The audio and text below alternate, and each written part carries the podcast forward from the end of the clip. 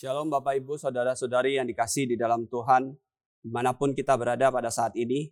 Saya berharap kita semua dalam kondisi baik dan siap untuk mendengarkan firman Tuhan. Sebelum itu saya mengajak kita semua untuk bersama-sama berdoa meminta pertolongan roh kudus untuk menyertai dalam perenungan khotbah kita pada hari ini. Mari bersama kita berdoa. Tuhan Allah Bapa kami yang ada di surga, kami mengucap syukur kembali kami boleh diberikan kesempatan untuk datang beribadah padamu. Kami boleh memuji, memuliakan namamu. Kami boleh menaikkan doa-doa kami. Dan sebentar kami akan mendengarkan firman Tuhan. Kiranya engkau yang boleh menolong setiap kami. Agar sungguhnya perenungan firman Tuhan ini boleh kami renungkan, boleh kami pahami, dan terutama boleh kami lakukan dalam kehidupan kami. Terima kasih Tuhan, Kau boleh berkati untuk hambamu yang akan menyampaikan firman Tuhan. Kiranya Engkau yang boleh menyertai agar setiap perkataan yang dipergunakan boleh sungguh, boleh Engkau pakai sebagai alat sarana kemuliaanmu. Kami menyerahkan untuk juga sarana-sarana yang dipakai untuk menyampaikan, menyalurkan ibadah online ini. Kiranya Engkau boleh pakai, kiranya melalui ibadah ini hanya dalam kemuliaan bagi namamu. Terima kasih Tuhan kami menyerahkan untuk pemberitaan firman Tuhan pada hari ini. Dalam nama Tuhan Yesus kami telah berdoa dan mengucap syukur. Amin. Bapak Ibu Saudara yang dikasih di dalam Tuhan, pada hari ini saya mengambil tema khotbah saya berjudul Harmoni Gereja dan Misi. Sepanjang bulan Agustus ini gereja GKT Nasaret mengambil tema misi sebagai tema bulanan untuk gereja. Saya setuju ketika misi dijadikan tema bulanan atau seri khotbah bulanan karena bertujuan untuk mengingatkan setiap kita dan juga memberikan pemahaman kepada kita tentang arti misi yang sesungguhnya. Karena ketika kita bicara tentang misi, beberapa orang atau sebagian besar orang mungkin berpikir bahwa misi hanya adalah suatu kegiatan tertentu mengabarkan Injil kepada orang-orang yang ada di pedalaman dengan fasilitas yang terbatas, dengan akses yang terbatas. Jadi dengan pemahaman ini ketika kita melihat gereja mengadakan kegiatan misi ke pedalaman, kita baru sebut hal tersebut sebagai sebuah misi. Di luar itu bukan misi. Atau bagi sebagian orang, ada yang memiliki pemikiran bahwa misi adalah sebuah pilihan dalam suatu pelayanan. Di antara sekian banyak pelayanan yang ada di gereja, misi merupakan salah satu pilihan. Seperti pelayanan musik, multimedia, penyambut, singer, dan sebagainya. Jemaat boleh memilih salah satu di antaranya. Dengan pemikiran seperti ini, jemaat bisa melakukan pelayanan misi, bisa juga tidak. Karena dia boleh diberikan kebebasan untuk memilih. Dari contoh kedua konsep ini, kita bisa memandang bahwa sering kali orang salah memiliki pengertian tentang misi. Orang memahami misi dalam satu pemahaman yang terbatas. Mereka memahami misi hanya dalam satu kegiatan tertentu yang dilakukan gereja ataupun salah satu pilihan pelayanan. Oleh karena itu, pada pagi hari ini saya mengajak kita semua untuk belajar prinsip-prinsip misi yang disebutkan di dalam Alkitab. Kita akan belajar dari salah satu kita narasi di dalam Alkitab yang banyak berbicara tentang misi, perkembangan sejarah misi khususnya di dalam misi kekristenan mula-mula.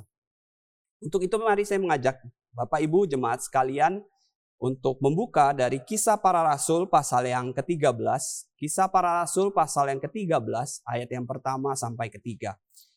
Kisah para rasul pasal yang ke-13 ayat yang pertama sampai yang ketiga. Saya akan membacakan untuk Bapak Ibu Saudara sekalian. Demikianlah firman Tuhan. Pada waktu itu dalam jemaat di Antioquia ada beberapa nabi dan pengajar yaitu Barnabas dan Simeon yang disebut Niger dan Lukius orang Kirene dan Menahem yang diasuh bersama dengan raja wilayah Herodes dan Saulus. Pada suatu hari ketika mereka beribadah kepada Tuhan dan berpuasa, berkatalah Roh Kudus, "Khususkanlah Barnabas dan Saulus bagiku untuk tugas yang telah kutentukan bagi mereka." Maka berpuasalah dan berdoalah mereka, dan setelah meletakkan tangan ke atas kedua orang itu, mereka membiarkan keduanya pergi. Demikian jauh pembacaan firman Tuhan kita pada pagi hari ini. Berbahagia dengan setiap kita yang boleh membaca, merenungkan, dan terutama melakukannya dalam kehidupan kita. Bapak Ibu, Saudara yang dikasih di dalam Tuhan, kisah para rasul berfokus pada kisah misi dari gereja mula-mula.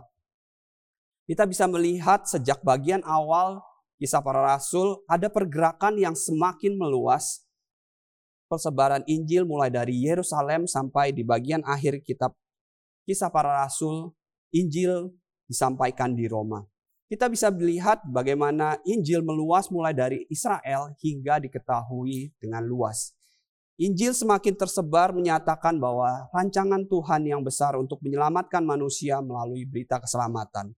Kita juga telah melihat di Injil bagaimana Tuhan Yesus memberikan perintah bagi murid-muridnya untuk mengabarkan Injil mulai Yudea, Samaria sampai ke ujung bumi. Di sini kita melihat adanya penggenapan dari apa yang disampaikan oleh Tuhan Yesus. Secara khusus kisah para rasul pasal yang ke-13 sampai 14 berbicara tentang perjalanan misi Paulus yang pertama untuk mengabarkan Injil kepada orang-orang non-Yahudi yang ada di luar Israel. Dan terkhusus di ayat yang kita baca bersama-sama, kita akan melihat bagaimana keterlibatan gereja, peran gereja dan sikap gereja yang dicontohkan pada ayat ini adalah jemaat di Antioquia dalam mendukung pelayanan misi Paulus yang pertama. Misi Paulus dan Barnabas yang telah ditentukan dengan Tuhan. Melalui kisah para rasul 13 ayat yang pertama sampai ketiga ini kita mau melihat adanya tiga prinsip yang diajarkan tentang misi. Mari bersama-sama kita melihat, saya mengajak kita untuk memperhatikan ayat yang pertama. Pasal 13 ayat yang pertama.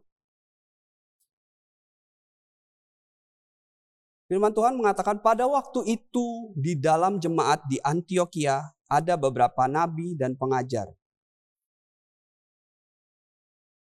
Di dalam bagian ini kita melihat penulis kisah para rasul yaitu Lukas memulai dengan satu keterangan waktu dan tempat. Pada waktu itu di dalam jemaat di Antioquia. Bagian ini memberikan poin penekanan kepada jemaat di Antioquia yang lokasinya terletak di sebelah utara daripada Yerusalem. Lukas berusaha mengalihkan lampu sorot peran gereja yang sebelumnya ada di dalam jemaat di Yerusalem kepada jemaat di Antioquia. Perubahan ini membuat jemaat di perjalanan misi Paulus kepada orang-orang non-Yahudi. Pada bagian sebelumnya persebaran Injil yang dikisahkan selalu berawal dari jemaat di Yerusalem. Bagian ini sangat penting untuk kita perhatikan karena menggambarkan bagaimana tindakan misi bukan hanya milik atau identik dari satu gereja saja, bukan hanya milik gereja-gereja yang ada di Yerusalem sebagai pusat di mana Injil diberitakan, tapi merupakan suatu hal yang harus dilakukan oleh semua gereja.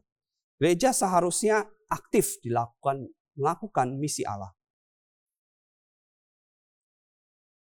Seorang misionaris bernama Hudson Taylor mengatakan bahwa the Great Commission is not an option to be considered. It is a command to obey. Amanat agung bukanlah satu pilihan, yang harus dipertimbangkan, melainkan suatu perintah yang harus dilakukan atau ditaati. Kutipan dari Hudson Taylor ini menyatakan bahwa misi untuk mengabarkan Injil yang dinyatakan Allah di dalam amanat agungnya merupakan satu keharusan yang dilakukan gereja. Setiap gereja tidak bisa hanya berfokus mengurusi kegiatan internalnya saja.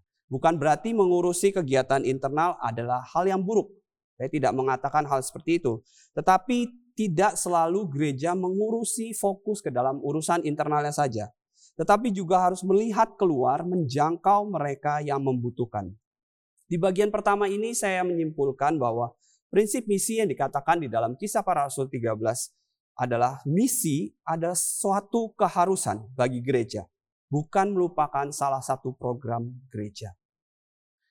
Prinsip kedua yang akan kita lihat, kita akan perhatikan bersama-sama di ayat yang ke-13, ayat yang kedua.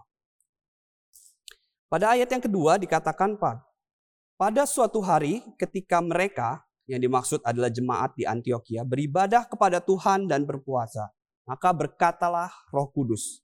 Ayat ini mengisahkan kepada kita suatu peristiwa pemanggilan Barnabas dan Paulus untuk melakukan tugas yang ditentukan oleh Tuhan. Roh Kudus berkata kepada jemaat di Antioquia untuk mengkhususkan dan memisahkan kedua pemimpin gereja tersebut untuk tugas tertentu.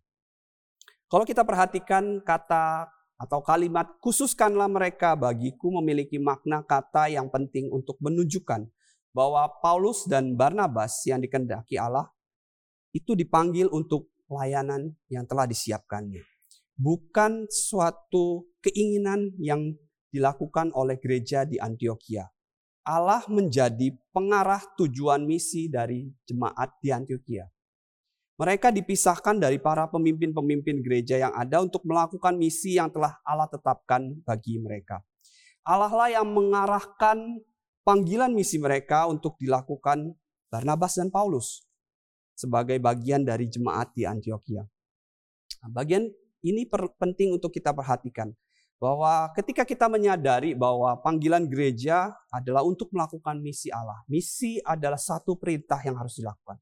Lalu pertanyaan berikutnya yang harus kita jawab adalah misi apa yang harus dilakukan gereja? Misi apa yang harus dilakukan? Apa yang harus dilakukan? Gereja sering kali terjebak melakukan misi yang diarahkan oleh keinginannya sendiri atau kehendak mereka sendiri. Keinginan untuk memperluas denominasinya sendiri bukan didasarkan pada kehendak Tuhan. Misi seharusnya didasarkan pada perintah yang Tuhan Allah berikan kepada masing-masing gereja. Lalu pertanyaan berikutnya yang harus kita tanyakan adalah bagaimana kita tahu apa yang Tuhan perintahkan? Nah, bagian ini kita memperhatikan bahwa Roh Kudus berkata kepada jemaat di Antioquia di dalam satu konteks mereka sedang beribadah kepada Tuhan dan berpuasa. Roh Kudus mengarahkan kepada mereka pada apa yang harus dilakukan dan kemudian gereja meresponinya. Ketika gereja mau merancangkan suatu misi tertentu, pertanyaannya sudahkah gereja menggumulkan terlebih dahulu apa yang sesungguhnya Allah kendaki untuk gereja lakukan bagi misinya? Sudahkah gereja dengan serius di dalam doa dan persekutuannya meminta arahan Roh Kudus tentang apa yang harus dilakukan, misi apa yang Tuhan tetapkan bagi gereja. Seorang anak diberikan pesan kepada dari orang tuanya untuk memasak nasi. Sehingga ketika kedua orang tuanya itu pulang, mereka bisa makan bersama-sama untuk menikmati hidangan. Jadi orang tua tersebut pada waktu pergi menitipkan pesan, "Nak, jangan lupa masak nasi ya." Di dalam pelaksanaannya, Anak tersebut menemukan bahwa melihat, wah kayaknya rumahnya kotor. Kemudian itu ia memutuskan untuk membersihkannya, menyapu, mengepel dan segala macam. Lalu kemudian dia melihat, oh ada piring-piring kotor yang harus dicuci. Sehingga ia mencucinya dengan bersih, menatanya kembali ke tempat yang sepestinya. Nah pada saat orang tuanya tiba, mereka mendapati rumah dalam keadaan bersih. Orang tuanya mendapati rumah dalam keadaan bersih, piring-piring sudah tertata dengan baik di tempatnya. Tetapi yang ditanyakan pertama oleh orang tuanya, "Nak, apakah kamu sudah masak nasi?" Kisah ini memberikan kita gambaran bahwa misi berbicara tentang apa yang Tuhan rancangkan bagi gereja, bukan berbicara tentang apa yang gereja lakukan buat Tuhan. Tuhan memiliki tujuan bagi masing-masing gereja dan tujuan tersebut berbeda-beda. Misi dari masing-masing gereja juga bisa berbeda. Tugas gereja adalah mencarinya, menggumulkannya, apa yang dikendaki Allah dan kemudian melakukannya dengan sepenuh hati. Jadi di bagian kedua ini saya menyimpulkan bahwa pada prinsipnya misi adalah rencana Allah bagi gereja, bukan tindakan Allah. Tindakan gereja bagi Allah. Prinsip yang ketiga kita akan melihat bersama-sama dari ayat yang ketiga. Mari kita perhatikan bersama ayat yang ketiga. Situ dikatakan bahwa maka berpuasalah dan berdoalah mereka dan setelah meletakkan tangan ke atas kedua orang itu mereka membiarkan keduanya pergi. Ayat ketiga merupakan bagian respon dari ayat sebelumnya. Ketika Roh Kudus mengatakan untuk memisahkan Barnabas dan Paulus, mereka meresponinya setelah menerima arahan yang diberikan oleh Roh Kudus. Jemaat di Antioquia melakukan doa dan berpuasa dan kemudian melakukan peletakan tangan ke atas mereka. Lukas sebagai penulis kisah para rasul menuliskan tindakan-tindakan ini sebagai suatu simbol untuk menyatakan bahwa gereja meyakini bahwa apa yang dikatakan Roh Kudus sebagai rancangan Tuhan dan gereja meneguhkan mereka sebagai bagian dari dukungan untuk melakukan apa yang Tuhan tetapkan bagi mereka. Tindakan-tindakan yang dilakukan menunjukkan bahwa ketika Barnabas dan Paulus dipisahkan untuk melayani orang-orang non-Yahudi, gereja sebagai bagian di mana mereka berjemaat mendukung apa yang telah ditetapkan Tindakan berdoa dan berpuasa menggambarkan tindakan keyakinan akan panggilan yang telah ditetapkan Allah. Tindakan peletakan tangan menunjukkan bahwa gereja juga bertanggung jawab penuh atas misi yang dilakukan gereja. Gereja dan misi bukanlah suatu hal yang terpisah. Dengan mengetahui bahwa panggilan gereja adalah melakukan misi yang ditetapkan oleh Allah, maka gereja seharusnya mendukung penuh apa yang diprogramkan. Apa yang telah Allah tetapkan bagi gereja. Dukungan dalam misi ini bisa dilakukan dengan berbagai cara. Bisa kita memberikan satu program yang tepat. Yang bukan hanya kita hit and run. Lakukan terus kemudian tinggalkan. Kita memiliki tujuan yang jelas. Didukung secara berkelanjutan misi yang dilakukan. Kita juga melakukan memberikan alokasi dana yang sesuai. Sumber daya manusia yang kompeten yang dipersiapkan dan dibina dengan baik secara khusus untuk pekerjaan misi. Selama masa pandemi ini kita mungkin melihat banyak pelayanan-pelayanan yang dilakukan mulai bergeser sebelumnya secara langsung kemudian bergeser ke dunia digital. Saya memperhatikan selama masa kita tidak boleh beribadah, mulai banyak gereja-gereja yang menekuni dan menseriusi penginjilan lewat dunia digital. Dunia digital memang belum banyak digarap dengan serius oleh gereja-gereja. Padahal di dunia digital ini sudah banyak, bahkan hampir semua orang berkumpul di dalamnya. Tetapi berapa banyak gereja yang dengan serius memperhatikannya? Sudahkah gereja mendukung penuh pelayanan penginjilan di dalam dunia digital ini? Beberapa gereja hanya memberikan dana yang seadanya atau membiarkan anak-anak mudanya melakukan penginjilan di dunia digital melalui media sosial dan sebagainya dengan seadanya tanpa ada pembinaan yang jelas, arahan yang jelas, tujuan yang jelas. Melalui contoh ini kita bisa melihat bahwa gereja seharusnya melihat dengan jeli bahwa Tuhan sudah menyediakan, Tuhan sudah mengizinkan dunia digital itu berkembang sampai dengan saat ini. Karena bagaimana gereja mau tanggap mau berpikir untuk mendukung pelayanan penginjilan di dalam dunia digital.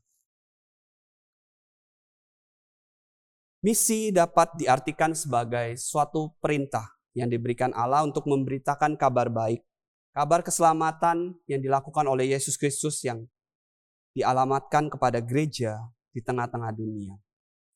Jadi kalau saya menyimpulkan bagian ini bahwa misi adalah keseluruhan kegiatan yang harus dilakukan gereja untuk mengajarkan, mengabarkan berita keselamatan, yaitu Injil. Gereja harus menyadari bahwa misi adalah perintah penting yang harus dilakukan, bukan sebuah pilihan bagi gereja. Misi berbicara tentang rencana Allah yang Tuhan tetapkan, dan misi seharusnya didukung dengan penuh oleh gereja. Kiranya firman Tuhan pada hari ini menolong setiap kita untuk memahami konsep misi ini dengan prinsip-prinsip yang benar seperti apa yang Tuhan nyatakan.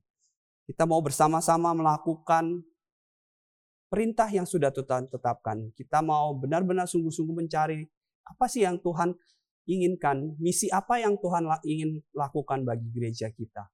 Dengan begitu, kita bersama-sama melakukannya dengan serius apa yang sudah Tuhan rancangkan. Kiranya firman Tuhan ini boleh menjadi berkat bagi setiap kita. Tuhan Yesus memberkati. Mari bersama kita berdoa. Tuhan Allah Bapa kami yang ada di surga, kami mengucap syukur untuk berkat-Mu, untuk anugerah keselamatan yang Engkau berikan. Engkau memberikan pada kami karya keselamatan yang begitu indah kepada kami manusia yang tidak layak. Kasihmu yang begitu besar yang seharusnya mendorong kami untuk dengan semangat memberitakan Injil ke mana pun. Biarlah misi yang kau tetapkan bagi gereja-gereja kami boleh kami responi dengan baik. Kami boleh menggumulkan dengan sungguh-sungguh apa yang kau Tuhan tetapkan bagi gereja kami. Dan kami juga boleh bersama-sama bergandengan tangan melakukannya. Kami berdoa untuk setiap kami, untuk kegiatan-kegiatan misi yang sudah dilakukan gereja. Biarlah kami juga boleh mendukung dengan sepenuh hati, memikirkan setiap program-program mendukung secara dana maupun secara sumber daya manusia dengan baik kiranya. Nama Tuhan semakin dipermuliakan, nama Tuhan semakin didengar oleh semua orang. Terima kasih Tuhan, terima kasih untuk penyertaan-Mu. Di dalam nama Tuhan Yesus kami telah berdoa dan mengucap syukur. Amin.